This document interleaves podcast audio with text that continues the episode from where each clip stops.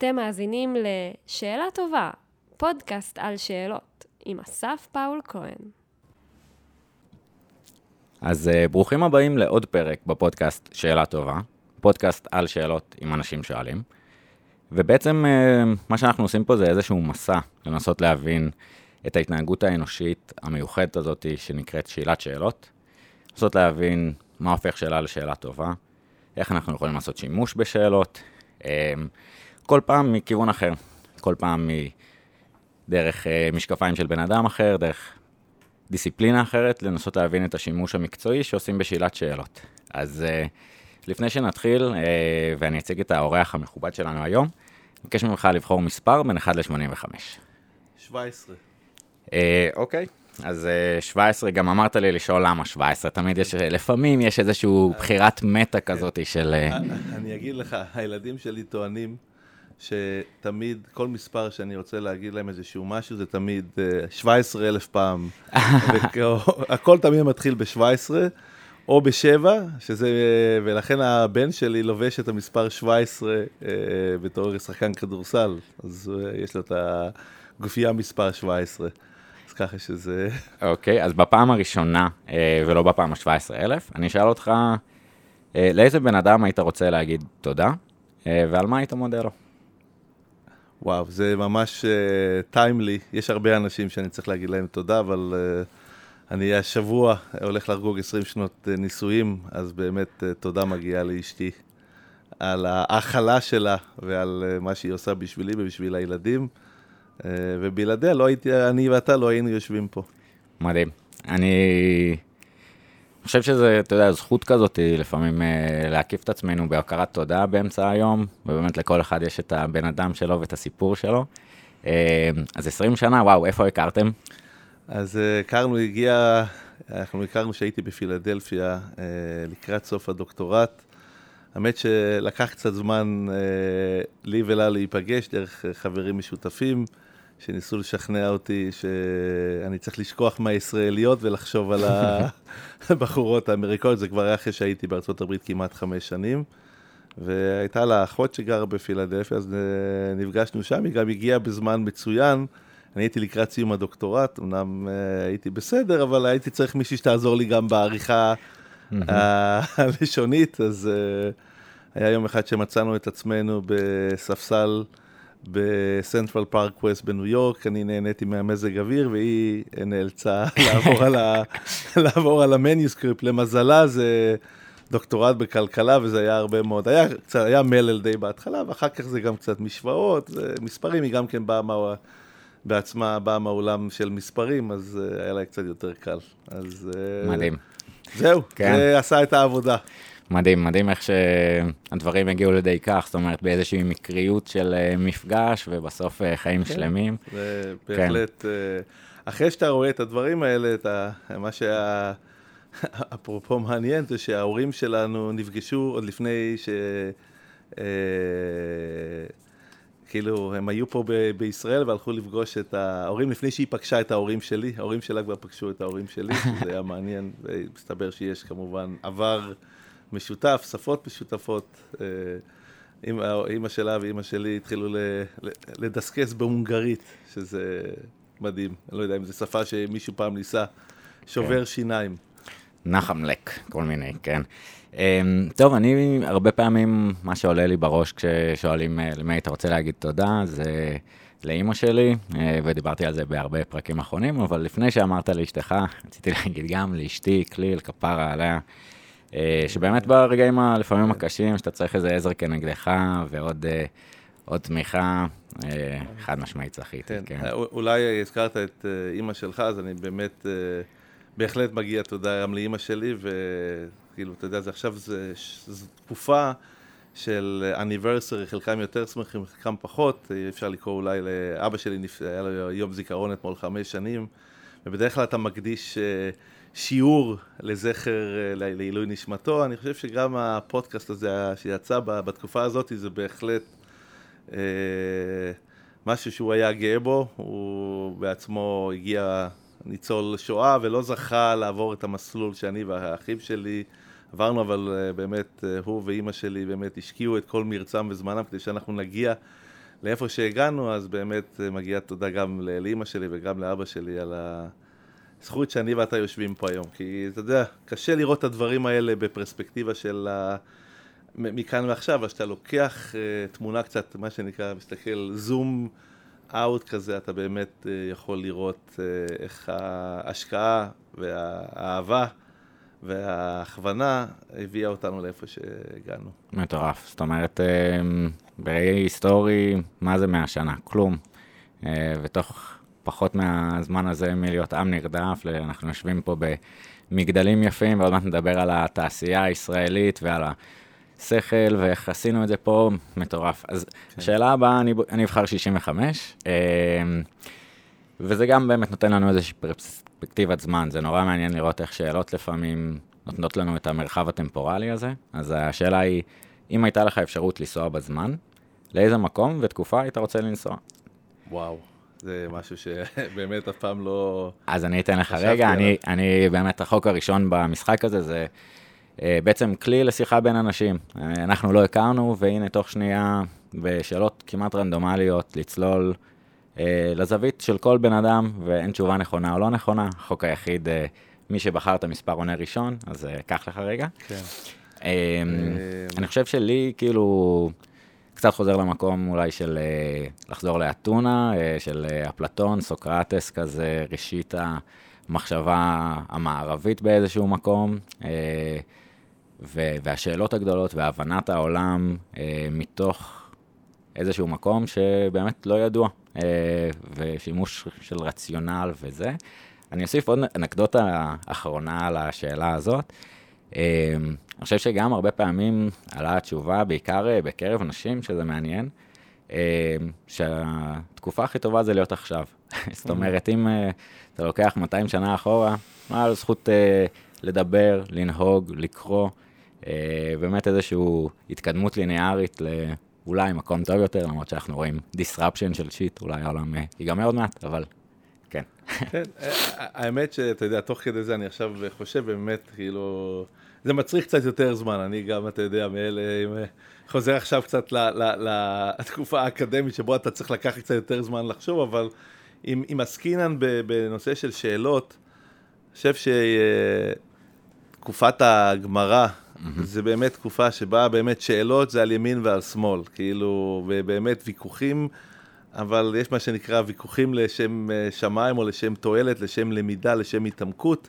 היה מעניין להיכנס לאיזה בית המדרש שם ולראות איך אה, באמת אנשים שואלים אחד את השני שאלות אה, ואומנות הוויכוח מתוך שיח מכבד, למרות שזה נראה הרבה פעמים, מי שנכנס לטקסטים של הגמרא, באמת יש שם, זה נראה heated, יש heated discussion, זה לא תמיד הולך על מי מנוחות. אבל בסוף מתוך כבוד, מתוך למידה, מתוך התעמקות. אז uh, ככה קפץ לי, uh, אפרופו הנושא של שאלות. אז מטורף, וגם, כאילו, אני כן רוצה שנתעכב על זה רגע, כי יש פה איזשהו אה, משהו אינטנציונלי לתעד את הגמרא ולתעד את הדיונים האלה, ודווקא השאלות הם הבסיס, איזושהי טכנולוגיה שהדרום קוריאנים ניסו לשדרג כדי לראות איך המוח היהודי עובד, ומעניין אותי באמת מה ככה מתוך ה... החשיבות של התיעוד השאלות לדעתך בגמרא. תראה, כשאתה חושב על זה, תיקח, יש הרבה ספרים uh, בעולם שנכתבו במהלך, כל אחד יתווכח כמה שנים העולם קיים, אבל זה לא כזה משנה. מעט מאוד ספרים, אנשים חוזרים אליהם אחרי אלפי שנים, תחשוב, זה נכתב משהו שנכתב לפני uh, כמעט אלפיים שנה, אפשר יש את המשנה, הגמרא, וזה נמצא במאות uh, מאות אלפי אנשים. לא חושב שיש הרבה, כמובן התנ"ך זה הספר ה... כנראה. הנקרא ביותר בכל העולם וזה, אבל כשאתה חושב על העומק והשאלות וכל זה, אז אני חושב שזה נותן ביטוי כמה זה היה חשוב שבזמנו אה, היה רבי יהודה הנשיא החליט שהוא אה, כותב את המשנה, כי זו הייתה אמורה להיות תורה שבעל פה. ואחר כך אה, רבינה ורב אשי שחתמו את הגמרא ואת כל הדברים, אז בקיצור, זה, אני חושב שזה משהו, ספר שמרתק, כל השלושת אלפים דף האלה זה משהו מרתק. אני היום פחות uh, נמצא ב-day to day, אתה יודע, במהלך התקופות של החיים היו יותר, מהמם. אבל יש היום אנשים שלומדים את הדף היומי, אה, במשך יום-יום, יש לזה גם את הנושא של אה, בקיאות, אתה יודע, זה חזרה, זה, אתה יודע, זה כמו, שאתה, איך אומרים, אין הדומה השונה בפעם המאה לש- לשונה בפעם המאה ואחת, יש ערך לעצם החזרה והשינון והלמידה, ויש כמובן את המסלול של העיון. אנשים צוללים ויכולים על אה, שלוש-ארבע שורות עם כל הראשונים והאחרונים אה, לבלות אה, שעות. ומה שמעניין גם היו גם, אתה יודע, הדברים, אנחנו עוסקים במספרים וכאלה, גם בתקופת הגמרא, אמנם לא היה להם את הכלים המתמטיים שיש לנו היום, אבל הם uh, היו צריכים להידרש לשאלות איך מחשבים פאי, איך מחשבים uh, שורש, uh, שורש ריבועי, uh, ויש עוד מלא מלא, כל הנושא של שאלות בכלכלה, של uh, מסחר, uh, ש... וכל הנושא הזה בעצם גם כן מתועד, אז זה לא רק כמובן... Uh, דברים שהם אה, נוגעים ל... להלכות שנראה, אתה יודע, רק הצד הדתי, אלא באמת הגמרא עסקה בכל מה שקשור לחיים. כי בסוף זה צריך לנהל אה, חיים ובכל תקופה, אני חושב שזה מה שיפה, בהסתכלות בכל תקופה ותקופה, היו צריכים להתנהל חיים מסביב לעולם הדתי או החברתי או הערכי. אה, כן. מטורף, ואני חושב שהמקום של באמת הרלוונטיות הזאת זה סוג שאלות שהן קצת רוחביות, זאת אומרת שהן נוגעות לכל אדם, ואני לא, לא מתיימר, אבל קצת המקום של ה-85 שאלות, זאת אומרת, ככל בן אדם יש לך את התשובה שלך ואת ההתעסקות הזאת, כן. ומנגד אנחנו עוד מעט נ... נלך לשאלות שהן יותר בוורטיקל ומייצרות לנו ידע חדש כן. בעולם והבנה. אז תגיד לנו מאיפה אנחנו יכולים להשיג את ה-85, כל ה-85 שאלות, אני מבין שזה זה יפה, אני חייב להגיד שזה באמת, אה, יצא לי להקשיב לשיחה אחרת שלך, ובאמת... אז שאלה טובה, אני קצת, אה, אני קצת ארחיב פה ו- ואני אספר. המקום של ה-85 שאלות התחיל לי מזמן, זאת אומרת עוד בי"ב, עבודת אה, דמות על... דמות בתיאטרון, שיחקתי את מרטין דייסארט באקווס, הצגה מטורפת, ובאמת, כלי שליווה אותי קצת, הדרכתי בצופים, ועשיתי לחיילים שלי, ואחר כך בדרום אמריקה והודו, מפגשים אנושיים, וזה באמת יצר איזשהו קסם. ככה באיזשהו ורטיקל הלכתי, הייתי יחד עם שני שותפים, דיברנו על זה בחלק מהפרקים, הקמנו חברת סטארט-אפ בתחום הספורטסטק, לייצר איזשהו ערך ל... באמת אוכלוסייה נורא נורא ספציפית, מאמנים בניהול פסקי זמן ובניהול משחק, מגניב לאללה, אבל משעמם, זאת אומרת, זה לקצת מאוד אנשים רלוונטי למשהו קטן. ובקורונה, וזה עוד התחיל לפני הקורונה, היציאה שאנשים ביקשו קצת את הקסם הזה, וניסיתי להבין, וזה גם באמת קצת הפודקאסט, מסע להבין מה, מה מיוחד בדבר הזה. ובקורונה קצת הרגשתי אחריות יתר על העולם. אני למדתי פילוסופיה ופסיכולוגיה, אני פסיכולוג חברתי ארגוני, אמרתי, וואי, ריחוק חברתי, בידוד, איזושהי תחושה של תעוקה ועקה על כל העולם, והבנה שבאמת לפעמים המקום של מפגש, הבנת האחר ונקודת מבטו, הקשבה, זה מה שמייצר איזשהו שיח, ואני אוסיף עוד איזשהו... חרוז אחרון בתכשיט הזה, ההבנה שהקורונה נתנה לנו שכולנו בני אדם. וזה משהו שהוא קצת מובן מאליו, אבל לא משנה אם יש לך כיפה על הראש, או שאתה לובש חצאית, מה צבע העור שלך, או הנטייה המינית, הווירוס תוקף את כולם. ואותו דבר המקום האוניברסלי הזה, שכולנו בני אדם, אז שנייה, תירגעו, תדברו. ולהוריד סטריאוטיפים ואיזשהו קירוב, אז באמת יש בהרבה מאוד שפות, באיזושהי גרסה פתוחה כזאת באינטרנט לכולם, ערבית, ספרדית, אנגלית, רוסית, איטלקית, whatever. ומגניב לראות את המפגש האנושי שקורה בכל, כן, מיני מקומות בעולם, ושכולנו ככה, אז גם נשים לינק לקנות את הקלפים פיזית לשבתות וטיולים ודברים כאלה, וגם באמת יש את ה... do good in the world, דברו, אז אחלה. כן, אני, אני רוצה להתייחס, אמרת קודם כל לגבי הקורונה והמקום שלנו ומה שהקורונה לימדה אותנו, אז אני חושב שבאופן כללי זה שיעור, הרבה שיעור בצניעות, הרבה שיעור של... זה אני וכאילו, אני והאפסיות והכל בשליטה שלנו והכל בידיים שלנו והכל, וגם הנושא של זמן קיבל ביטוי אחר לגמרי, בטח בזמן הלוקדאון שהיה וכל הסגרים והתא המשפחתי, אה, אני חושב שבטח אצלנו זה עשה מצוין, כי הילדים שלי הרבה שנים לא ראו אותי. אה, טסתי לחו"ל אה, הרבה מאוד, ופה נתן סוף ההזדמנות, אבא נמצא בבית ויושב איתנו לארוחת ערב וגם לארוחת צהריים. אז זה בהחלט משהו ש... וגם כשאתה חשבת שאתה כבר מתגבר, וזה הנה אתה כבר בחוץ, אז הגיע לנו, אה, כל פעם מגיע גל חדש. איזה וריאנט, איזה שריפה. כן, בקיצור, יש פה, יש אתה יודע. כל אחד ייקח את זה למקום שלו מבחינת איך שהוא מסתכל, מי מנהל את העולם ואיך העולם מתנהל, אבל באמת, זה נותן פרספקטיבה אה, אחרת על חשיבות של דברים, על החשיבות של החומריות. אה, ובהחלט אותי גם כן לימד שיעור, אני חושב שצריך ללמד שיעור את כולנו. אבל אהבתי מה שאמרת על הנושא של פסקי זמן והנושא של התוכנה. תראה, ספורט, אנחנו לא, כנראה לא נעשה את זה פה. אה, אני א', כדורסל זה משהו שקרוב לליבי, גם בתור ילד שיחקתי, אה, גם אה, אחר כך בצורה יותר חובבנית, גם היה ליגת בתי הכנסת במודיעין הרבה שנים, שהייתי שם אה, שחקן, ועכשיו אני חי דרך, קוראים לזה living vicariously. Mm-hmm. אני חי דרך הילדים, הילדים, אני רואה אותם משחקים. אבל ספורט באופן כללי זה המקום שבו סטטיסטיקה ומספרים ודאטה, וואו, כאילו עולם הבייסבול, זה, רואים את זה בעיקר בעולם הבייסבול. מאניבול. אה, כן. רואים את זה כמובן גם, אתה יודע, גם בעולם... אה, אה, אפילו של מרוצים, כל השימוש בנתונים, בדאטה, הוא פשוט אה, מדהים. לא יודע אם יהיה לנו זמן אה, לטפל בנושא כן. הזה, אבל בהחלט הוא מתקשר לנושא, כי מספרים, data, it's all over the place. והשאלה איך מוציאים ואיך מזקקים מתוך המידע את, ה, את התובנות שיעזרו לאנשים לקבל החלטות יותר מושכלות, החלטות יותר אופטימליות.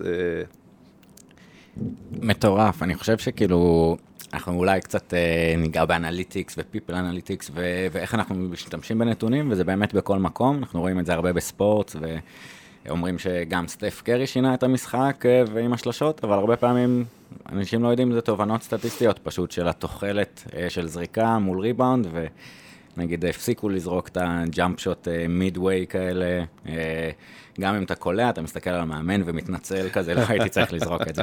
אז אוקיי, כן. אה, איזה כיף, אנחנו שנייה לן אמפירי, כבר 16 שנה בארניקס, ננסה להבין מה אתם עושים פה.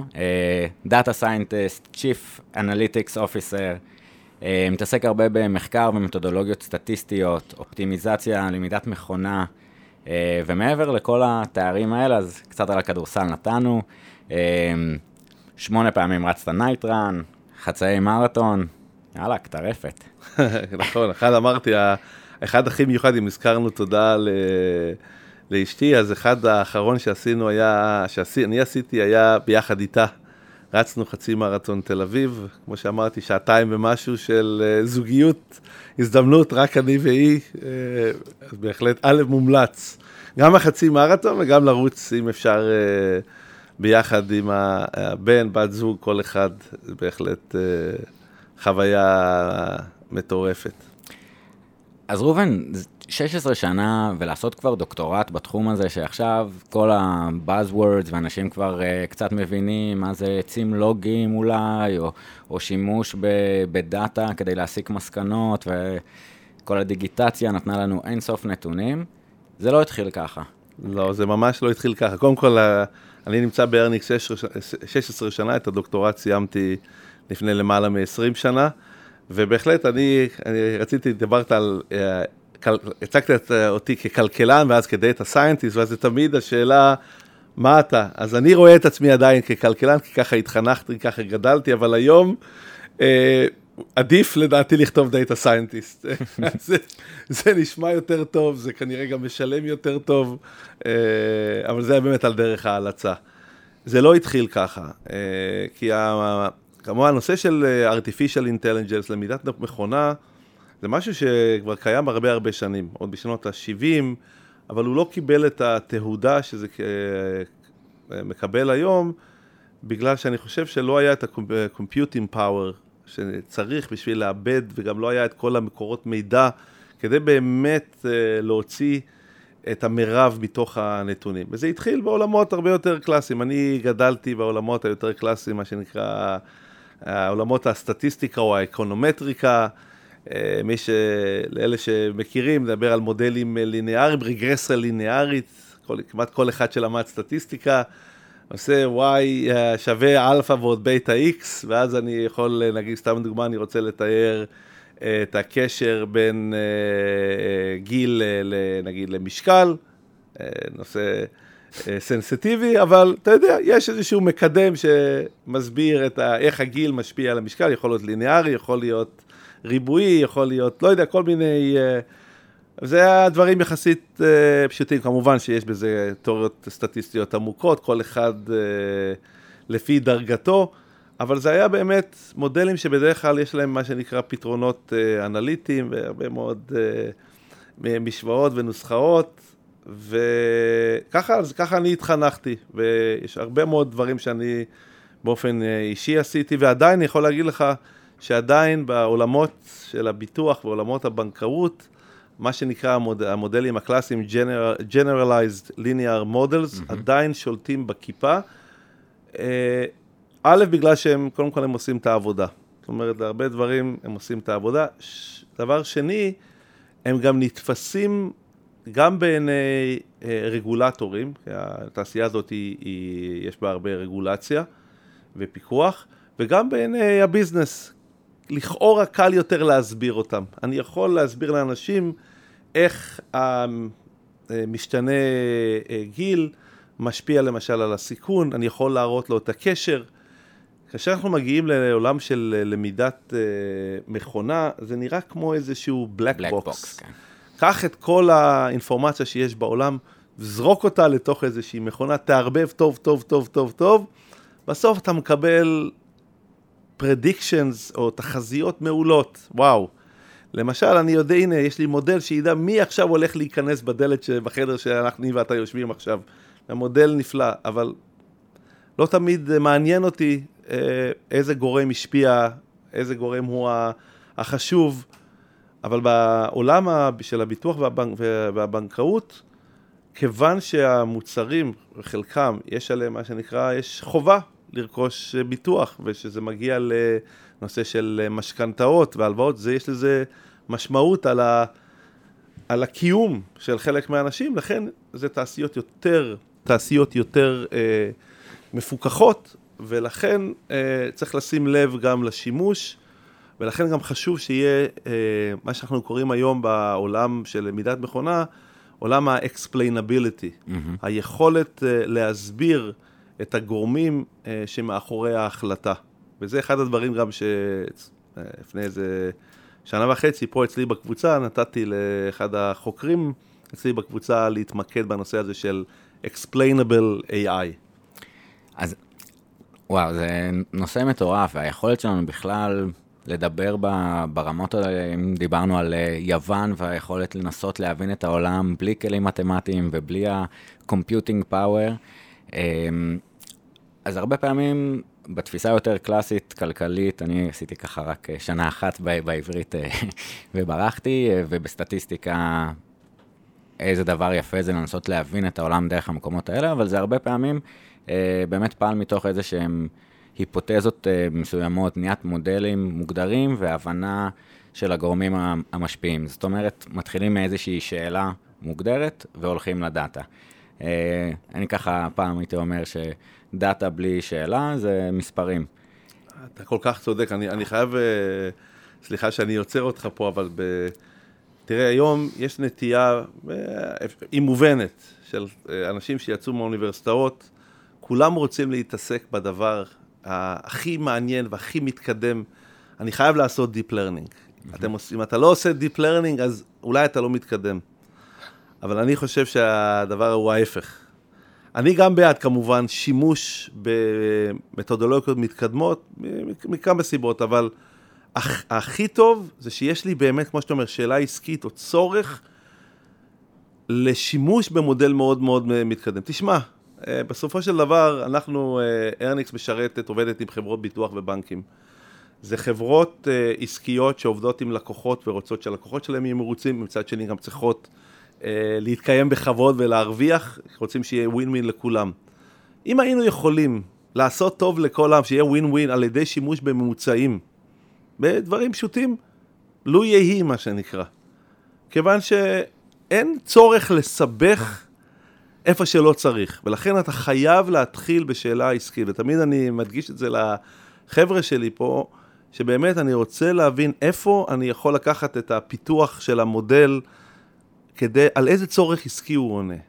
וככל שאני מוצא משהו שעונה על צורך עסקי, ובפרט אפילו אם זה לאנשים שהם אפילו לא דאטה סיינטי, זה עוד יותר טוב. אז לכן זה, הנקודה שהעלית היא, היא סופר חשובה, אני חייב להתחיל בשאלה. על מה אני רוצה לענות, לא איזה מודל אני רוצה לבנות. Mm-hmm. Uh, start with what ולא with how, כאילו, ו... אז, אז אני כן אפנה קצת לניסיון שלך, זאת אומרת, קל להגיד, תמצא את השאלה הנכונה ופשוט תעשו את זה, אבל איך בוררים את השאלה הנכונה, איך uh, יודעים, כי בסוף זה משפיע על כל הטראג'קטורי. Uh, איינשטיין, uh, ככה, אם היה לי בעיה והיה לי שעה לפתור אותה, הייתי מקדיש 55 דקות לנסח את השאלה הנכונה, ואחר כך יהיה לי קל לפתור אותה. אז איך בעצם עושים את הדיון הזה ו- ובחינת השאלה עד שמוצאים להם את המקום שאנחנו סגורים עליו, ואז אפשר לרוץ באמת למודלים כן. יותר מתקדמים, שעוד מעט... אה, אז, אז באמת, אה, אתה צריך לשאול את עצמך, ואני אולי אנסה לתת דוגמה, אה, ניקח משהו מה, מהעולם אה, שלנו, אה, יש לך, הגעת לפה ברכב, אז כולנו פה אה, בעלי אה, רכבים, צריכים ביטוח לרכב. וכל חברת ביטוח, אה, בכל אה, שנה היום, זה בדרך כלל בכל שנה, יש מקומות שזה חצי שנה, אה, צריכה, אה, רוצה שהלקוחות שלה יחדשו את אה, ביטוח הרכב. ואתה יכול לשאול את עצמך שאלה, אני רוצה לדעת מה שיעור החידוש, או איך אני אעמוד את שיעור החידוש הצפוי לי, אוקיי? שזה דבר אחד. שאלה מסוג אחר, איך אני יכול להשפיע עליו? מה הם הדברים שיגרמו לכך ששיעור החידוש יעלה או ירד לצורך הנושא? אז אם כל מה שמעניין אותי זה להבין את, אה, לחזות prediction של שיעור החידוש, אז כמו שאמרת, אני יכול לעשות כל מיני מודלים כדי לדייק כמה שיותר טוב, להגיד, הוא יהיה 79.5. אבל זה לא בשליטתי, אני בתור חברה ביטוח, איך אני שולטת על, איך אני משפיע, על ידי שאני נותן למשל שירות יותר טוב ללקוחות, על ידי זה שאני מפנה אה, סוכנים מסוימים לטפל בלקוחות מסוימים. זה שאלות שאני צריכה להבין איך אני הולכת להשפיע, כמובן גם נושא של מחירים. וכדי להיות מסוגל לענות על השאלות מהסוג הזה, אז זה כבר לא מספיק להגיד, סתם, אני, יופי, יש לי מודל שחוזה 79 אחוז. מה יקרה mm-hmm. כאשר חברת הביטוח אומרת, אני רוצה, אני חייבת להגדיל את כמות הלקוחות שלי. אז באופן כללי אנחנו מבינים, זה אומר הורדת מחירים, אם יש תחרות מאוד קשה. היא צריכה להבין מה קורה שהיא מזיזה את המחיר ב-10 אחוז, איך זה ישפיע. מה יקרה שהיא אה, תציע מוצר חדש אה, בשוק, היא נגיד תרחיב נגיד את אה, היקף השירות שהיא נותנת. איך זה ישפיע על שיעורי החידוש? זה שאלות אחרות mm-hmm. משאלות כלליות של prediction. Uh, ולצורך הנושא הזה, אתה צריך להיות uh, מאוד מאוד מדויק כשאתה בונה את המודל, להתמקד איך אני מבודד את ההשפעה של הגורם הזה, וכי אחר כך חברת הביטוח הולכת להפעיל אותו, אז היא לא יכולה, אסור שיש שם טעויות. וזה כבר דורש, אוקיי, so מה אני צריך לעשות כדי, לה, אה, כדי לענות על השאלה הזאת? אז אני תכף אתייחס לזה, אני אתן לך להתייחס. לא, מדהים, אני חושב שכאילו באמת, א', הרמת מורכבות של השאלה והיכולת uh, להבין את הגורמים ולבודד אותם באיזה פקטור אנליסיס, באיזה ניתוחים הרבה יותר uh, מתוחכמים, זה... זה שוב א', כלי שלא היה לנו בעבר, זאת אומרת, דיברת על ה-computing power או על ה... אה, מתודולוגיות, עוד מעט ניכנס גם לניסויים הטבעיים אה, ואיך אנחנו כן. יכולים להבין את זה. אה, לי התובנה הזאת, או המחשבה הזאת, אני ככה גדלתי פופרי, בניית כזה פילוסופיה של המדע, ואיך אנחנו יכולים לדעת דברים, באמת באיזה שהם שאלות אפריוריות, לפני שאנחנו ניגשים בכלל לניסוי, ומאוד מאוד נקי וסטרילי ככה במתודולוגיות של פסיכולוגיה וניסויים קליניים ו- ועבודה כזאת.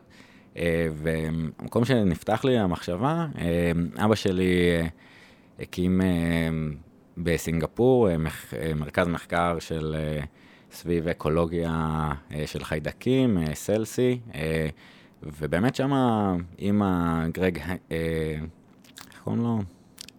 הנטר נראה לי, שהם מיפו את כל ה-DNA והיכולת לרצף ו...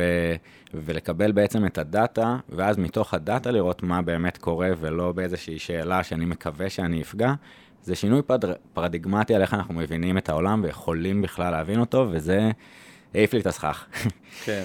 אה, כן, אני- גם בעולם שלנו כמובן חלו תמורות, אתה, אם, אם נגענו רק כדי לתת דוגמה לשינוי מהותי שחל בעולמות הביטוח ומשנה גם את המודל של ה engagement, של ה...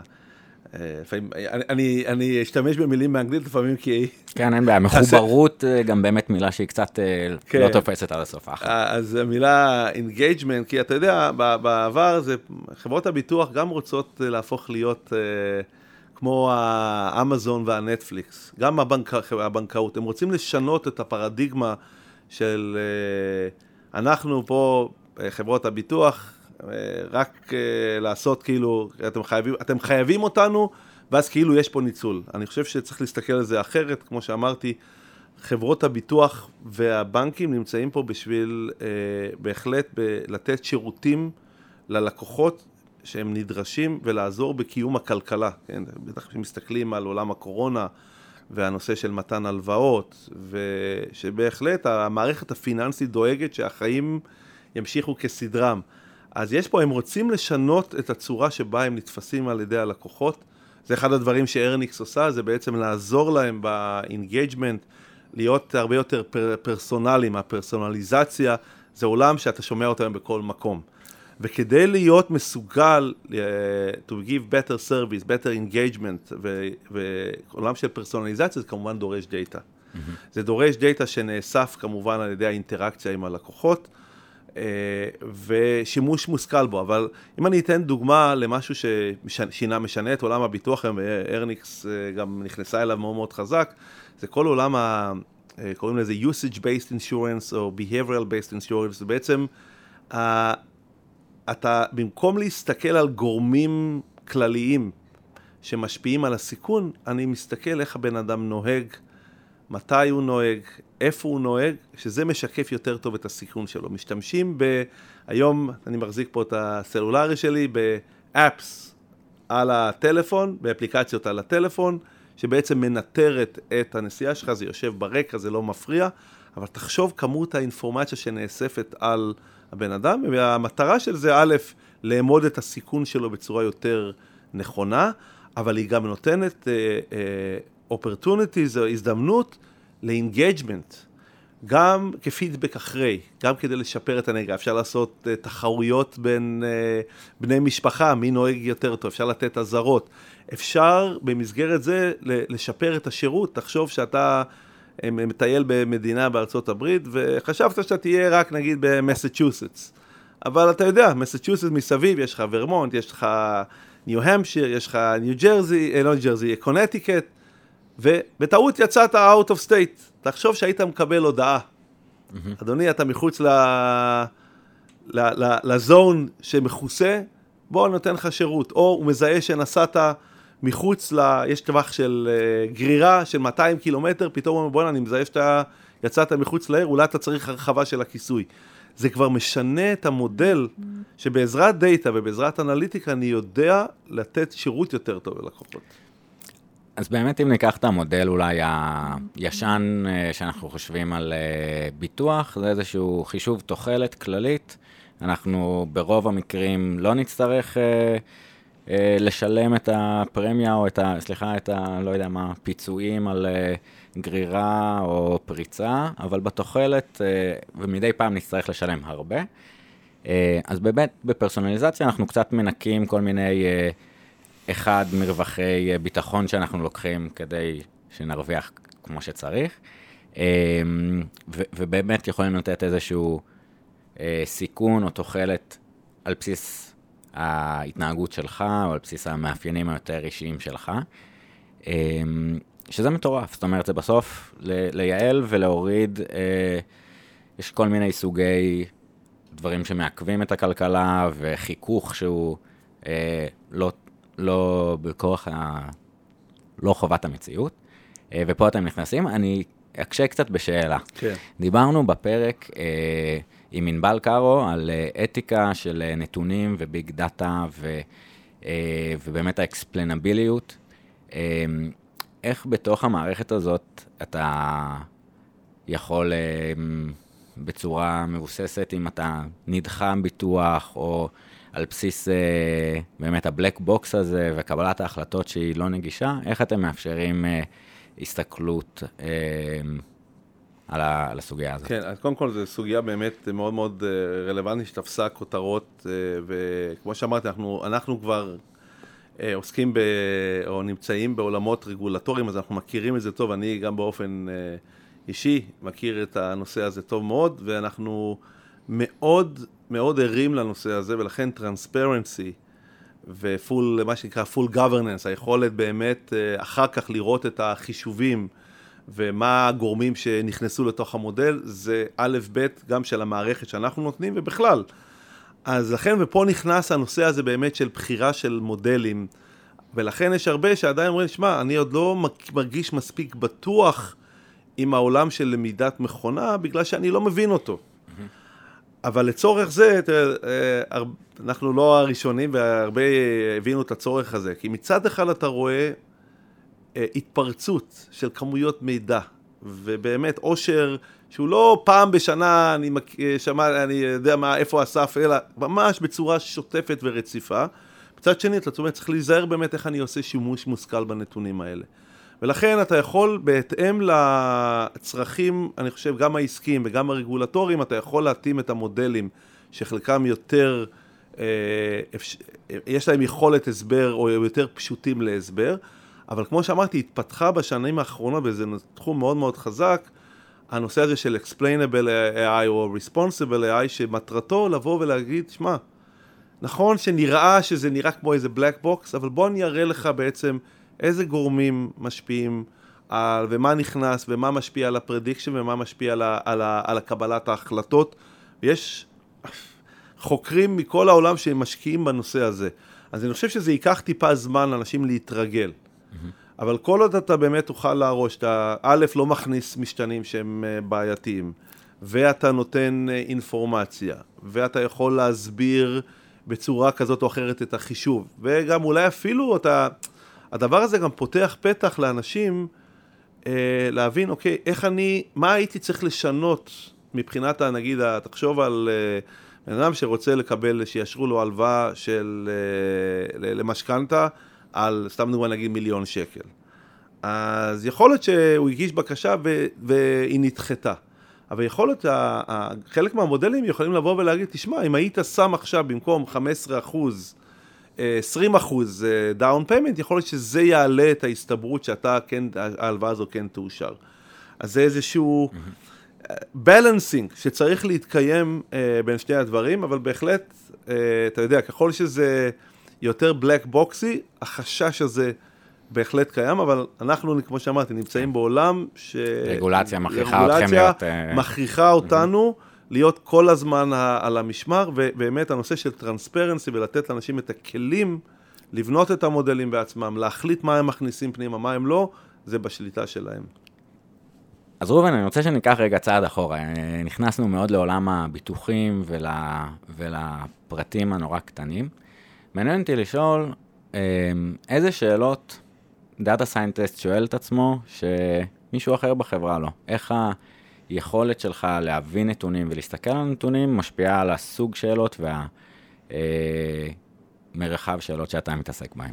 כן, זה, אתה יודע, בדרך כלל כשמסתכלים על ה... בחברה כמו שלנו ב Earnix, יש לנו באמת מגוון מאוד רחב של אנשים שמגיעים מדיסציפלינות שונות. בין אם זה אנשי ה sales, אנשי המכירות, אנשי השיווק, אנשי ה product, אנשי ה-R&D, שזה ה-Development, ואנשי ה data scientist. אז באמת הגישה של אה, הרבה אנשי data scientist היא מאוד, אה, כמו שאמרתי, פרק to the point, אוקיי, יאללה, איזה מודל אני צריך להשתמש ואיפה, אני צריך את הנתונים. אני, אה, הרבה מאוד data scientist לא בלי נתונים אני לא יכול לתת, כי ישאלו אותו, טוב, תגיד לי מה, מה הולך לקרות, תן לי איזושהי תחזית, הוא אומר, תן לי נתונים. לא סתם יש data בשם. בדיוק, לא סתם יש data scientist, באמת זה קשה לאנשים להגיד, שמע, לבוא, היום קודם כל יש שיטות, אם דיברנו על נתונים, היום גם, גם בעזרת אה, למידת מכונה, אה, יש את היכולת לייצר data סינתטי. בצורה, דרך אה, רשתות uh, Generative Adversarial Network, זה נקרא GAN, שמאפשר לך שיטות לייצר data סינתטי, מספיק שיש לך קצת data, ואתה יכול להשאיר אותו בצורה, uh, בעצם לייצר מקצת, לייצר הרבה.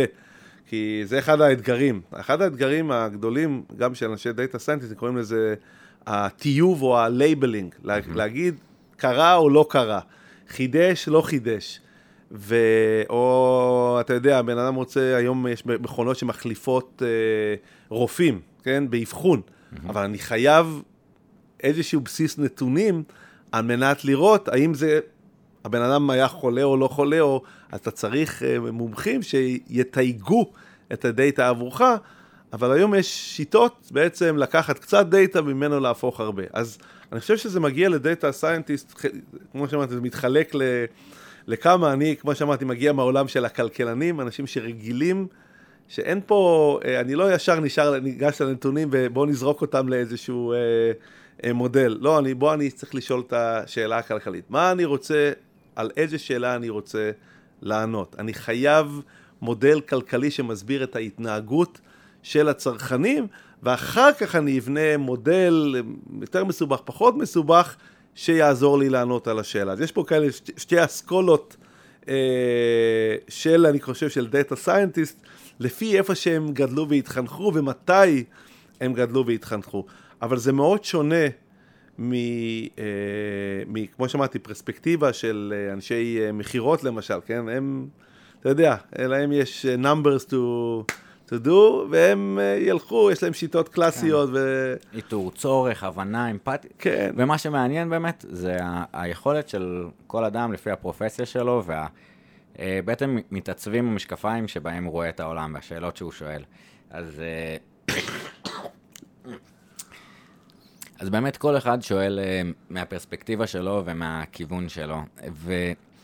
אתה יודע, דיברנו קצת על, אה, אמרת על התנהגות ולקחת מההתנהגות הבהביוריסטית, או, או מההתנהגות, כלכלה התנהגותית ככה מאוד מאוד צמחה. אני אשתף אה, אה, לפני כמה שנים, נראה לי אולי כבר ארבע שנים, ריצ'רד טלר זכה בפרס נכון, נובל על... על עבודה שלו בנאג', אה, ואני ככה לפני עליתי עליו וציטטנו אותו בכל מיני אה, אז... עבודות שעשינו באוניברסיטה, וזה מגניב, כי אתה אומר, אה, לא סתם נתליתי ב... כן, באילן גבוה, ואיזה ב... כיף, שמתי את ה... נכון. אה, ואומנם היה שם ככה איזו ציפייה גם שוואלה, אולי זה מה שיעזור לנו להתמודד עם הקורונה, הנאג'ים האלה, ואיפה כן. לעמוד ולשים, אז... אבל זה לא שם.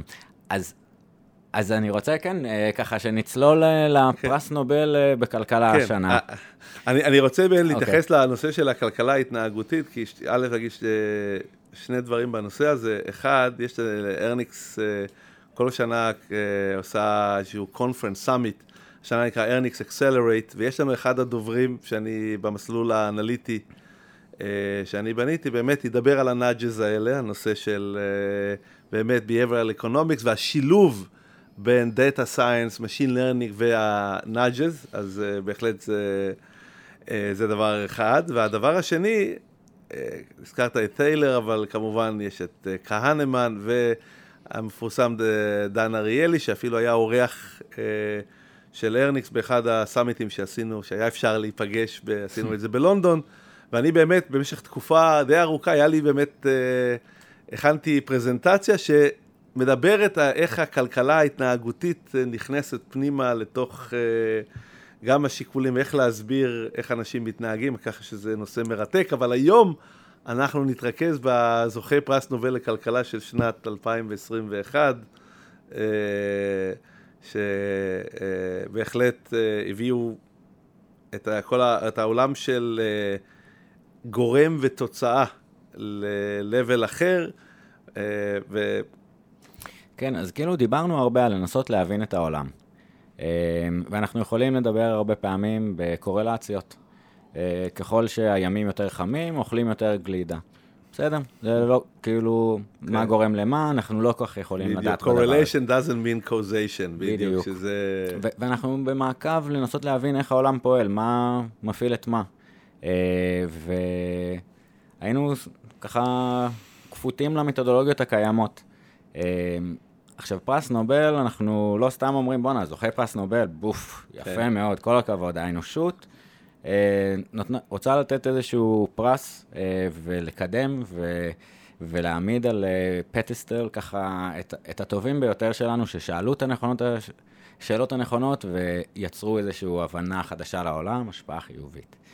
אז, אה, אז בואו ננסה להבין קצת מה זה כן. היה אותו ורטיקל שהם עשו, איך הם נתנו לנו את הכלי, מה זה ניסויים טבעיים. בדיוק, אז אולי לפני, לפני שנדבר על ניסויים טבעיים, אנחנו צריכים לדבר על ניסויים, מה שנקרא, אה, אה, קוראים לזה ניסויים קליניים או ניסויים רנדומליים, שהם, כדי לסבר את האוזן. דווקא אני אקח, אנחנו נמצאים בעניין הקורונה, זה יהיה דבר קל להסביר. אז בואו בוא נחשוב על איך בודקים את היעילות של החיסונים? אז בצורה מאוד uh, פשוטה, יכולים לקחת נגיד uh, שתי קבוצות, קבוצות מספיק גדולות, עשרת אלפים איש שיקבלו את מה שנקרא הפלסיבו, או סתם uh, איזושהי זריקה ריקה, ועשרת אלפים איש שיקבלו את החיסון, ואנחנו נעקוב אחריהם לאורך זמן.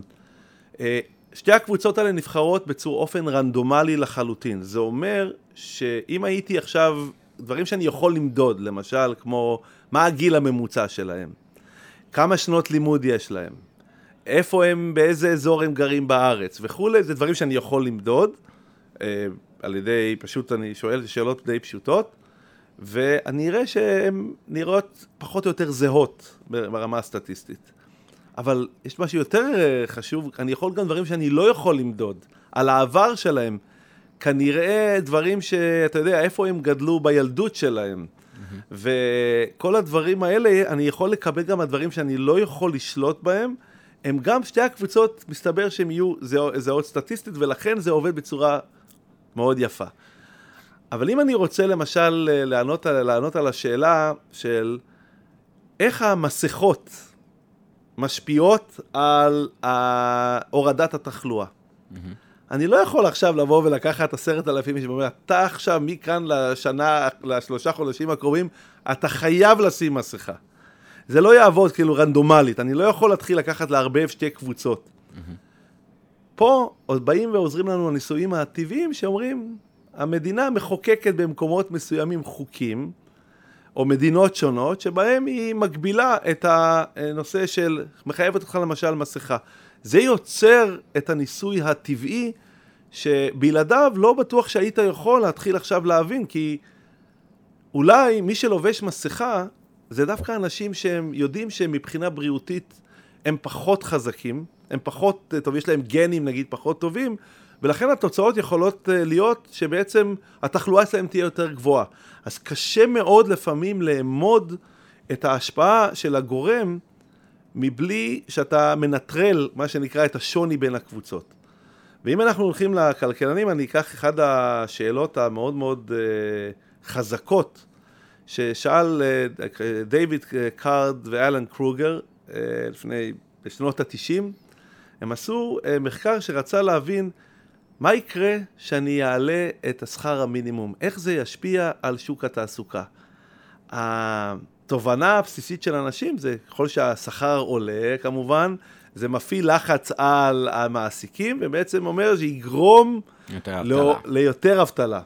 הם בעצם באו עם אה, מאמר שנקרא, קוראים לזה seminal paper, באמת מאמר יוצא דופן, שניפץ קצת את התזה, זה היה המון debate סביב הנושא הזה, הם היו הרבה, ובעצם בעזרת ניסוי טבעי, הם הצליחו להראות שבעצם על ידי עליית, שעלה שכר המינימום, תכף אני אתאר את זה, אה, בעצם אבטלה אה, לא עלתה. עכשיו, כשאנחנו חושבים על מינימום וייג', עוד פעם, אני לא יכול עכשיו להתחיל לקחת שתי קבוצות ולהגיד, טוב, אתה תקבל אה, אה, 31 שקל ואתה תקבל 29, זה לא, זה לא עובד, לא חוקית ולא, זה לא, לא פרקטי. מה שהם עשו, הם אה, לקחו את תעשיית ה-fast food, בעצם תעשיית האוכל המהיר בניו ג'רזי, ושם בניו ג'רזי חוקקו איזשהו חוק שהעלה את ה minimum wage, אני לא זוכר כבר בדיוק את המספר, בכמה אחוזים. לעומת, ולקחו כ control, כקבוצת ביקורת, את הגבול של פנסילבניה, את ה fast food, את החנויות מזון המהיר, שנמצאות ליד הגבול, משני עברי הגבול. אז יש לך את פנסילבניה ויש לך את ניו ג'רזי, במקום אחד העלו את השכר מינימום, במקום אחר לא העלו את השכר מינימום, ואז הם עשו מה שנקרא, קוראים לזה שיטה של הפרשים של הפרשים, differences in differences. בואו נראה את רמת התעסוקה שהייתה לפני שהחוק אה, בעצם אה, חוקק, בשני המקומות. בואו נראה את רמת התעסוקה לאחר העלייה בשני המקומות, כי צריך לנטרל גורמים כמו, אתה יודע, יש אה, שינויים בזמן, דברים יכולים להתראות, אז זה בעצם לנטרל את גורם הזמן, וההפרש שנשאר בעצם יהיה ההפרש הנקי של אותה אה, אה, מדיניות של העלאת השכר המינימום, והם יראו שהעלייה לא גרמה לעלייה באבטלה. אחר כך היו גם, אני חושב, באחד הקמפיין של אחד הנשיאים, אפילו ציטטו אותם, אה, אז ככה שזה מעניין. אני חושב שזה... האם זה נכון, עכשיו אפשר, כמו שאמרתי, התווכחו מאוד אם השיטה שלהם הייתה נכונה ואיסוף הדאטה היה נכון, אבל זה באמת שינה את הצורה שבה אנשים חושבים על איך לנתח אה, שאלות מאוד מאוד אה, מהותיות בעזרת כלים סטטיסטיים שהם לא בהכרח סופר מסובכים, אבל החשיבה הזאת על מה אני עושה כדי לנסות לאמוד את הגורם ואת התוצאה, על זה בעצם הם קיבלו את, ה, את הפרס, ואני תכף אתן אה, דוגמאות נוספות, בטח יש לך מלא שאלות עכשיו אחרי כל מה שאמרתי. כן, אני, אני חושב שבאמת המקום של להוציא את ההבנה שלנו ואת היכולת שלנו לבחון דברים מחדר המעבדה במקום נורא סטרילי, ואוקיי, נעשה רנ... אה, חלוקה רנדומלית ומשתנים שיתפלגו רנדומ... אה, נורמלית והקבוצות יהיו הומוגניות. אה, לעולם האמיתי להבין אותו. אני חושב שגם אולי היכולת קצת לעבוד בצורה יותר אג'ילית, MVPית כזה, לנסות שינוי מדיניות ומה הוא קורה לפני שאנחנו מכילים אותו. אה, כלל ארצית, ובכלל, נכון. אבל עדיין כאילו המקום הריגר של המדע, כאילו מציג קצת, מה זאת אומרת, אתם פשוט לוקחים מלא נתונים, אולי ה... בגבול שלהם זה אולי אותם uh, רשתות, אז הם לא פיטרו, כי ה-PR, איך כאילו זה, בעצם זה, זה, שם, שמה, בדיוק, אז תראה, כן. בסוף, בוא, בוא, בוא, כדי להיות uh, כנים, אם אתה לא עושה full, מה שנקרא, uh, random experiment מלא מלא, תמיד, ב line, תמיד, לא, תמיד יהיה לך, תמיד יהיה לך את, ה, כן. את, ה, את ה doubt הזה, כי כמו שאמרתי, ה, מה שיפה ב random experiment שהוא שולט לא רק על מה שאתה יכול למדוד בצורה קלה, אלא גם דברים שאתה לא יודע, כי אם המדגם מספיק גדול, אז אני יודע שהם מגיעים מרקעים אה, אה, זהים סטטיסטית כמובן, הם, הם חוו חוויות דומות, זה צריך להיות מדגם מספיק גדול. תמיד יהיה את הדאוט הזה. Mm-hmm. אבל בסוף, בוא, אה, קח כל חברת ביטוח, כל בנק, כל uh, uh, uh, חברת uh, שירותים אחרת. אנחנו day in ו-day out מקבלים החלטות על בסיס מידע חלקי, ולפעמים בכלל לא. Mm-hmm. אז אפשר ללכת להגיד בליינד, בוא, פשוט, uh, כמו שאומרים, יאללה, בא לי, בדיוק, כלל אצבע כזה ואחר. אבל אפשר גם ללכת אה, ולהגיד, שמע, בסדר, אני לא תמיד יכול להגיע לניסוי המושלם, אבל יש הרבה מאוד מה לעשות, יש כל כך הרבה מידע, ובגלל הדאוט הקטן הזה לפעמים, יש היום זה, ותשמע, אנשים כמו חוקרים, אה, כמו החוקרים האלה, מאוד מכובדים, השקיעו הרבה הרבה זמן כדי לראות שהם עובדים. עכשיו, אתה, בסוף גם אפשר לבחון את זה. באתי עם איזושהי תיאוריה, ובאתי, ואני על בסיס הדברים האלה מנסה לייצר מדיניות חדשה, או אסטרטגיית תמחור, אסטרטגיית מוצר. אני יכול למדוד, בסוף אני מודד, אבל תמיד מי שירצה, אתה יודע, תמיד יהיה את ה... אפשר להיות, אה, אני צוחק במחאות, אובר חוכם ולהגיד, שמע, אבל לא... עד שאתה עושה את הדברים האלה, מי שבאמת מיישם את המתודולוגיות האלה, מנסה להוציא את המקסימום הנתונים, הוא כבר מתקדם. לדבר הבא. ובאמת אני חייב להגיד שראינו במהלך השנים הרבה מאוד אנשים שמתלבטים ועד שהם אוספים איזה חברים צריך לקום וללכת, ואני חושב שדיברת על אג'יליות. קח בעיה, ת, ת, תבדוק אותה, באמת תנסה למקד. אני חושב שאחד הדברים שעוזר זה באמת לא לענות על איזו שאלה כללית, טוב, איך אני, איך אני משנה את העולם? זה שאלה, זה. בוא, יש לך שאלה מאוד מדויקת. אני עכשיו חושב לש... לא, ל... ל... ל... להביא מוצר חדש לשוק. איך אני אבדוק האם המוצר הזה באמת יביא את התוצאה המקובלת או לא? אז כמו שאמרת, במקרים, אני לא יכול להכיל אותו על פני אה, כל האוכלוסייה, כי א', אני לא יודע מה יקרה, שתיים, לא תמיד, לא בטוח שאני יכול גם להתחיל לעשות את הדיפרנציאציה הזאת, ולכן אני אומר, אני במקום אחד עושה אותו, במקום אחר אני לא, ואז אני מנסה כן לייצר את התנאים שיאפשרו לי את ההשוואה. וזה, אם, אתה, אם אני מסתכל ככה, מנסה לסכם 16 אה, שנה שלי, בזה אנחנו מתרכזים אה, כמעט, אה, בטח היו שנים, day in, day out. כי בעבודה עם חברות ביטוח, בעבודה עם, עם, עם, עם, עם הבנקים, זה באמת להיות מסוגל לענות על השאלות האלה. איך אני בונה מודלים שיאפשרו לי להבין את השפעת שינויי המחירים?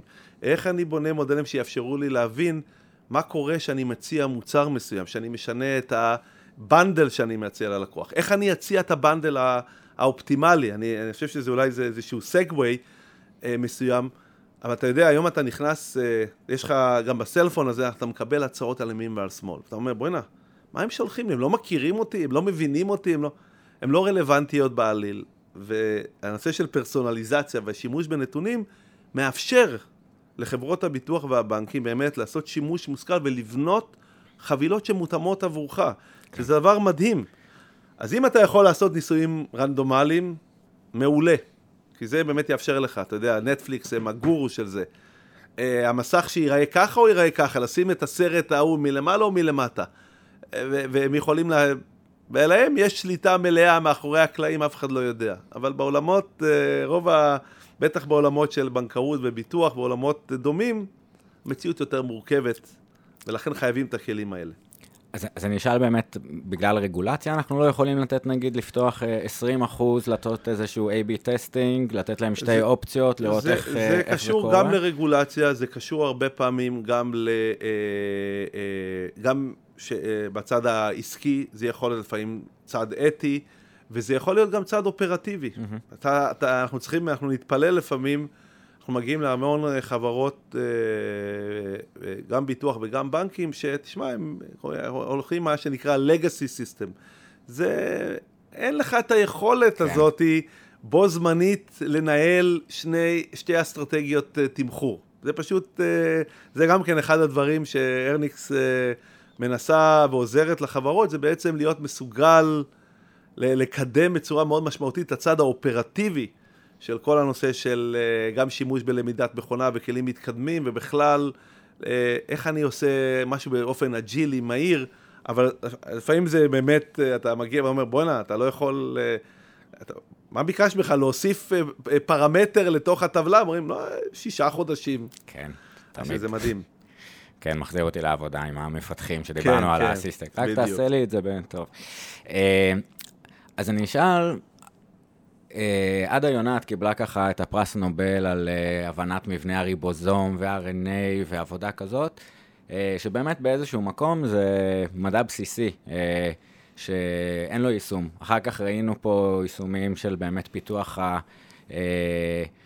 המתודולוגיה, הטכנולוגיה לחיסונים. אה, מעניין אותי לשאול, איך אתה רואה את ה... פרס נובל שהם קיבלו עכשיו, את המתודולוגיה הזאת, משפיעה עשר שנים קדימה. איפה יעשו שימוש בדבר הזה שעכשיו קצת יותר קיבל את הגושפנקה, איפה זה ישפיע כבר, עלינו? כבר, כבר עשו, תראה, זה כמו שאמרתי, יש את השאלות אה, מדיניות, אה, מדיניות מאוד מאוד רחבה. חלק מהמחקרים עוסקים בנושא של חינוך והשפעה של חינוך על מצב התעסוקה, על מצב אה, ההכנסות. אז אני רק אגיד, אתן שתי דוגמאות שהם התעסקו בהן. נושא של class size, גודל הכיתות. אה, האם אה, חוק חינוך חובה משפיע על אה, העובדה שאנשים השתכרו יותר בעבר? זאת אומרת, זה, זה, זה נמצא גם בעולמות, ה, ה, ה, אני קורא מדיניות השאלות הכלליות, זה כבר שם. והמתודולוגיות האלה נכנסו לכל דבר, יש הרבה דברים שקשורים לנושא של incentive, בעצם איזה incentive אתה נותן לכל מיני קבוצות כאלה ואחרות כדי לראות האם זה משפיע על כל יכולת ההשתכרות שלהם, יכולת העבודה שלהם, אה, וזה כבר שם בנושא הזה. כמו שאמרתי, אבל זה כבר חדר להוויה היומיומית של איך שאנחנו עובדים. איך אנחנו ניגשים, באמת, כמו שאמרתי, שאני לא יכול לעשות randomized experiment או ניסויים קליניים, ואני חייב לענות על השאלות האלה ביום-יום. אז כל פעם שאני ניגש לבעיה, אני חייב להגיד, שמע, אני צריך לזה גורם ותוצאה. זה לא מודלים כלליים של prediction, אלא אני חייב להבין שאני הולך עכשיו לשנות ולשים את המוצר הזה במקום את המוצר הזה בתוך האתר. או אני הולך עכשיו לשנות את אסטרטגיית אה, שינויי המחירים, ומ-א' ל-ב', איך זה הולך להשפיע, אותם מתודולוגיות שהם, הכלים שהם נתנו לנו, הם מחלחלים פנימה. עכשיו, יש לזה המון, אפרופו מילה וריאנטים, כמובן שיש לזה המון וריאנטים בצורה של, זה בא ביחד עם מודלים מאוד מורכבים ופחות מורכבים, כל, כל מקרה לגופו, אבל זה, זה כבר חלק מאיתנו, כי בסוף, כמו שאמרתי, היכולת לעשות ניסויים אה, רנדומליים וקליניים היא מוגבלת, היא לא תמיד קיימת, היא אולי משתפרת, אנשים גם אה, מבינים את זה יותר, אבל בסוף החלטות צריך לקבל, לנהל אה, את החברות צריך לעשות, וצריך לעשות את זה על סמך דאטה. ואלו כלים שבעצם נותנים לאנשים את היכולת בצורה די מהירה, אה, מה שנקרא לקבל החלטות יותר מושכלות. ומהירות, שזה היום time to market. תחשוב, הלקוחות כן. היום, אין להם זמן לחכות, אה, שאתה, בוא, בוא עכשיו נפתח פה מעבדה ונחכה חצי שנה עד שמישהו יחזור עם תשובה. מישהו אחר כבר ימצא את זה. כן, גם uh, יש אה, דוגמה נורא יפה לאיך שלפעמים רצון להתערב ורצון לייצר איזשהו שינוי במציאות דרך תמריצים באמת, כמו שאמרת, יש דוגמה יפה של השלטון הבריטי בהודו. היה מכה של קוברות.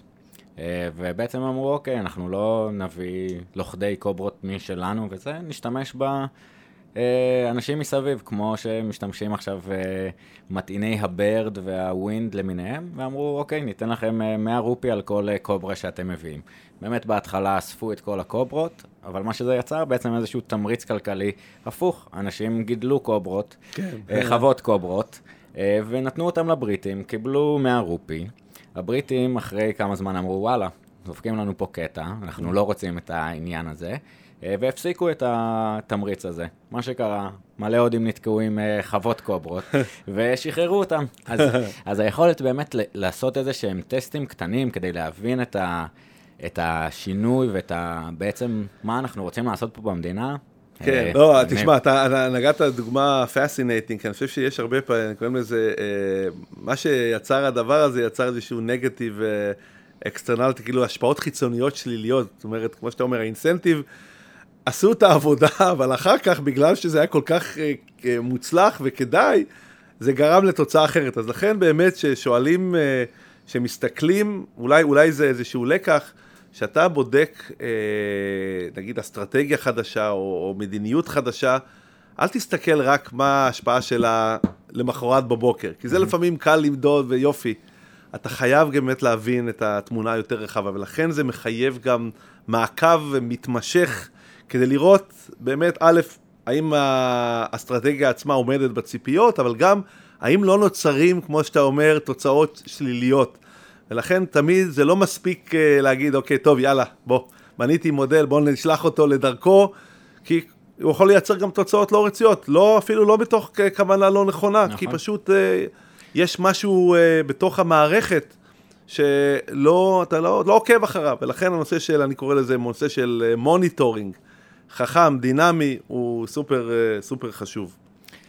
ואני חושב שזה גם באמת, אנחנו רואים את זה לא רק באיזושהי אנקדוטה שנתתי במדיניות אה, אפקט הקוברה, אלא פה הנה בקורונה. זאת אומרת, רצינו להוריד תחלואה, עשינו סגר. אה, לסגרים ולא יודע מה, לאבטלה, אה, איך שאנחנו רוצים כדי לתמוך, יש הרבה פעמים השלכות לא רצויות, לא צפויות. אותו דבר החבר'ה שככה המציאו את אה, מנוע הקיטור והמהפכה התעשייתית, אנחנו עכשיו חווים פה את ההשלכות הלא רצויות אה, שלא צפינו, התחממות גלובלית ודברים כאלה. אה, אז באמת לחשוב מה אני עושה, על מה אני רוצה להשפיע ומה יכול להיות התוצאות הלא רצויות. מרתק. אז, אז ראובן, אני אשאל אותך רגע שאלה שאלתית. מה זה שאלה בעצם? מה, איך אתה מבין את היכולת האנושית של אה, לשאול שאלות? איך אתה מגדיר שאלה? וואו, שאלה מצוינת. אה, אני חושב ששאלה מגיעה, צריך להיות סקרנות, כן? שאלה צריכה להגיע מאיזשהו צורך פנימי לענות על, על שאלות. אתה יודע, אני ככה בהכנה ל... לשיחה שלנו, יודע, אני העליתי שאלה אפילו בנאלית, אני קורא לה, מתי המסכות יעלו מחיינו? אז כשסיפרתי את זה למישהו, אז הוא אומר לי, בוא, זה מה שמעניין אותך, מתי המסכות אה, ייעלמו מחיינו? אני חושב שזה מייצר איזשהו, אה, הנושא של הנורמליות. המסכות בעיניי זה אה, אה, גורם שגרם לאי איזון בנושא של נורמליות. אתה יודע, אתה נכנס לבתי כנסת וכולם עם מסכות. אז אני חושב שאני מגיע, הנושא של שאלה, זה זה מה שמניע אותנו. אם אנחנו לא שואלים שאלות, אם אנחנו לא חוקרים, אנחנו לא סקרנים, אני חושב שזה די מנוון, כי אתה יודע, אתה ממשיך לעשות כל מה שאתה, ואתה צריך כל פעם לשאול את עצמך, האם מה שאני עושה היום זה מגיע מאיזושהי פעולה שהיא חוזרת על עצמה והיא טבעית, או איך אני, איך אני מתקדם מפה, איך אני משנה דברים. אה, אז זה, זה ככה התפיסה שלי על אה, שאלות. כן. אז באמת הסקרנות ובאמת המוטיבציה הפנימית אה, ללמוד ולפעול לפי הסקרנות הזאת, דיברנו הרבה בפרק עם גורן גורדון, שבונה סקרנות, אה, חוקר סקרנות אצל רובוטים ובכלל על ה construct כן. הזה, אני חושב שבאמת אה, אנקדוטה ופנס יפה שהערת על, על העניין הזה. מעניין אותי לשאול קצת ממך, איך אתה שומר על הסקרנות הזאת? זאת אומרת, זה קשה לשאול את עצמנו, זה מעייף. הזכרת את קנמן, אז אנחנו רגילים להיות בסיסטם 1. אוטומטי, רגיל, טאק, וה, והמוח שלנו עצלן, אז להיות בסיסטם 2, בשאלות דרליברטיביות, בכוונה, רציונליות, זה קשה לנו. איך אה, ככה, זה, מה הסוד שלך? זה נכון, לפעמים אני, אני חייב להגיד, אתה באמת אה, קל להיכנס לאיזשהו, אה, לשבת בכיסא ולשקוע, ובואו ניתן לא, לאוטומט לעבוד. אני חושב ש... אה, במסגרת העבודה, ככה הזדמן לי באמת כך לשנות קצת לפני איזה שנתיים ומשהו, קצת יותר להתמקד בעולם האנליטי. זה היה תמיד שם, אבל אתה יודע, אז זה גרם לי ל... אה, ככה לצלול לדברים שאני לא, כמו שאמרתי, אני לא data scientist קלאסי וכל העולם הזה, לא של מספרים ומודלים, כמובן אף פעם לא היה עזר לי, אבל אתה יודע, פתאום, וואלה, אתה מסתכל מזווית אחרת, לאו דווקא מהזווית של הכלכלן, אלא מזווית באמת של מדעני נתונים ואיך הם מסתכלים אה, על העולם. אבל אני חושב שיש אה, אה, אה, דברים נוספים. גם עכשיו מסתכל בחברה, חברה יכולה להגיד, שמע, הגעתי לאיזה נקודה, הכל טוב, בוא נעצור. לא, אבל תמיד יש את הצורך, שמע, אתה לא יכול לעצור, כי אם אתה עוצר, אתה הולך אחורה. אז אני, גם בעולם שלי, תמיד מחפש את שאלת האימפקט. איך אני והקבוצה, ובכלל והחברה, איך אנחנו עושים יותר? איך אנחנו בעצם מביאים יותר uh, חדשנות, יותר uh, הולכים למקומות חדשים שיבואו לענות על צרכים עסקיים נוספים. איך אני מקדם דברים, ואיכשהו הדבר הזה, כל פעם שאני, אתה יודע, אולי קצת נרדם, תמיד יש לי את ההסתכלות, תשמע, חברה, ארניקס בשנים האחרונות צומחת וגדלה, ואתה לא יכול לעמוד במקום. עמידה במקום אומרת הליכה אחורה. למה? כי העולם לידך, מימין ומשמאל, זז בקצב מטורף. ולכן, אם אתה לא uh, תשאל את השאלות ולא תראה איך אתה מתקדם ואיך אתה דוחף קדימה, אתה פשוט תמצא את עצמך הולך אחורה. אז אני חושב שזה מדהים. מזכיר לנו כן. איך אנחנו בעצם צריכים כל הזמן לחפש עוד ועוד ועוד, למרות שאני חייב להגיד, הרבה פעמים זה נוח. בוא כן. נשב על הספה, עזוב אותי, תן, uh, אבל כנראה אני חושב שזה בנייצ'ר גם, אתה יודע. Uh, מי שאומר לי, בוא, אני תמיד אומר, טוב, מתישהו אני אמצא את ה... אשב שלושה חודשים, אני אסתובב מסביב לעולם, ו- ולא יודע, ואבקר בכל המקומות שהייתי ולא זכיתי באמת להכיר, אבל לא יודע, כנראה זה לא, ב- זה לא ב-DNA שלי. אה, כן, אז אני אשאל, אה, באמת, לא, באיזשהו מקום לא כל השאלות נולדו שוות. אה, ויש שאלות שהן יותר טובות ושאלות שהן פחות טובות, וזה גם באיזשהו מקום תלוי סיטואציה ותלוי קונטקסט. אמ, מעניין אותי לשאול מה לדעתך מבדיל בין שאלה טובה לשאלה לא טובה. אני חושב שבגדול אין שאלות לא טובות ו... ו... וטובות ולא טובות. כי mm-hmm. אם אתה מתחיל בהתלבטות הזאת, אם השאלה טובה או לא טובה, אתה לא תשאל אותה. וכמו שאומרים, אין הביישן אה, למד, זה אומר שאתה חייב אה, לשאול. עכשיו, זה נכון, ברור שאתה יודע, שאתה מנתח after the fact, קל להגיד, שמע, בוא'נה, השאלה הזאת היא לא במקום, טיפשית. אז כן, צריך uh, לחשוב לפני ששואלים, אבל אני חושב שאם אין את היכולת של אנשים באמת לדבר ולשאול בצורה חופשית, אז גם השאלות החשובות האלה, שמשנות דברים, לא יגיעו. כי אנשים, אתה יודע, וזה קורה לכולנו, זה טבעי, זה קורה גם לי, תמיד, רגע, אני, אתה רוצה לשאול את השאלה הזאת? אני, אני, זה לוקח אותי ככה הרבה שנים אחורה, שהגעתי ללימודי הדוקטורט, ואני יושב בכיתה, ישראלים רגילים, אני שואל שאלות, כי חומר, זה היה... אני רואה את, ה, את החבר'ה שהגיעו מ, מיפן, בעיקר, והקוריאן, לא, הם לא שואלים, אמרתי, אף כולם...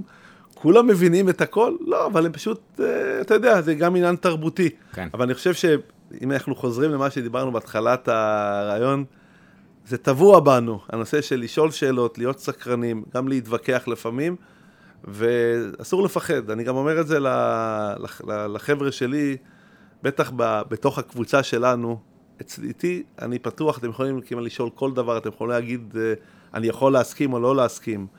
אבל אני חייב שהם יהיו, יהיה להם את היכולת להיות עם הפתיחות הזאת, אחרת את הרעיונות הטובים, בסוף אנחנו גם, גם נדחם, פשוט לא יביאו אותם, כן. כי הם יפחדו. זה, זה באמת נקודה מטורפת, זאת אומרת, אחד, המקום של אה, בורות פלורליסטית, אה, אנחנו מרגישים שרק אנחנו לא יודעים, ואז, אבל בעצם כולם לא יודעים וכולם מתביישים. אה, והמקום שהעלית פה של ביטחון פסיכולוגי, חוקרת אימי אדמונסון, שככה ניסתה להבין מה... אחר כך גוגל לקחו את העבודה שלה לנסות להבין מה הופך צוות לצוות טוב, אה, ובסופו של דבר, אחד הגורמים אה, שהכי השפיעו סיבתית, אה, זה התחושה שלא ישפטו אותך, ישפילו אותך על רעיונות, דעות, שאלות, ובאמת שאין שאלה טיפשית. גם באמת אין הביישן למד, ואיזה החכם, הלומד מכל אדם. אדם. אה, ובאמת היכולת להבין שלכל אחד, ואני מאוד מאמין בזה גם עם ה-85 שאלות ובכלל, רצף החיים שלך והניסוי, ניסיונות ש, שאתה עברת, בהגדרה שונים משלי. אני בערך יודע מה אני חושב. הקסם של uh, להבין את העולם שלך והראייה של הדברים מזווית אחרת, זה דבר uh, מטורף. ולאפשר את, ה, את השיח הזה, הרב-תרבותי, רב-זווייתי, זה קסם, ולא מובן מאליו שאתה ככה מצליח לייצר את זה בצוות אה, אצלכם פה בארנקס. אה, אז ראובן, רציתי אחד להגיד המון המון תודה, ככה על האפשרות להציץ לעשייה שלכם פה בארניקס, ובכלל לחשיבה מהדאטה לשאלות, לאיך אנחנו יכולים להבין את העולם. המון המון תודה. תודה לך על ההזדמנות, אה, בהחלט אה, משהו מרענן שלא יצא לי לעשות, ובאמת שמח על ההזדמנות. ואני אקרא מכאן, מי שרוצה לשמוע יותר ולעשות, ולעזור לנו uh, to transform את העולם הבנקאות והביטוח, מוזמן uh, לבוא אלינו. מעולה, אז נשים ככה גם את הלינקים uh, לחברה ולראובן, למי שיש uh, שאלות. Uh, יאללה, נתראה בפרק הבא. תודה רבה. תודה, להתראות.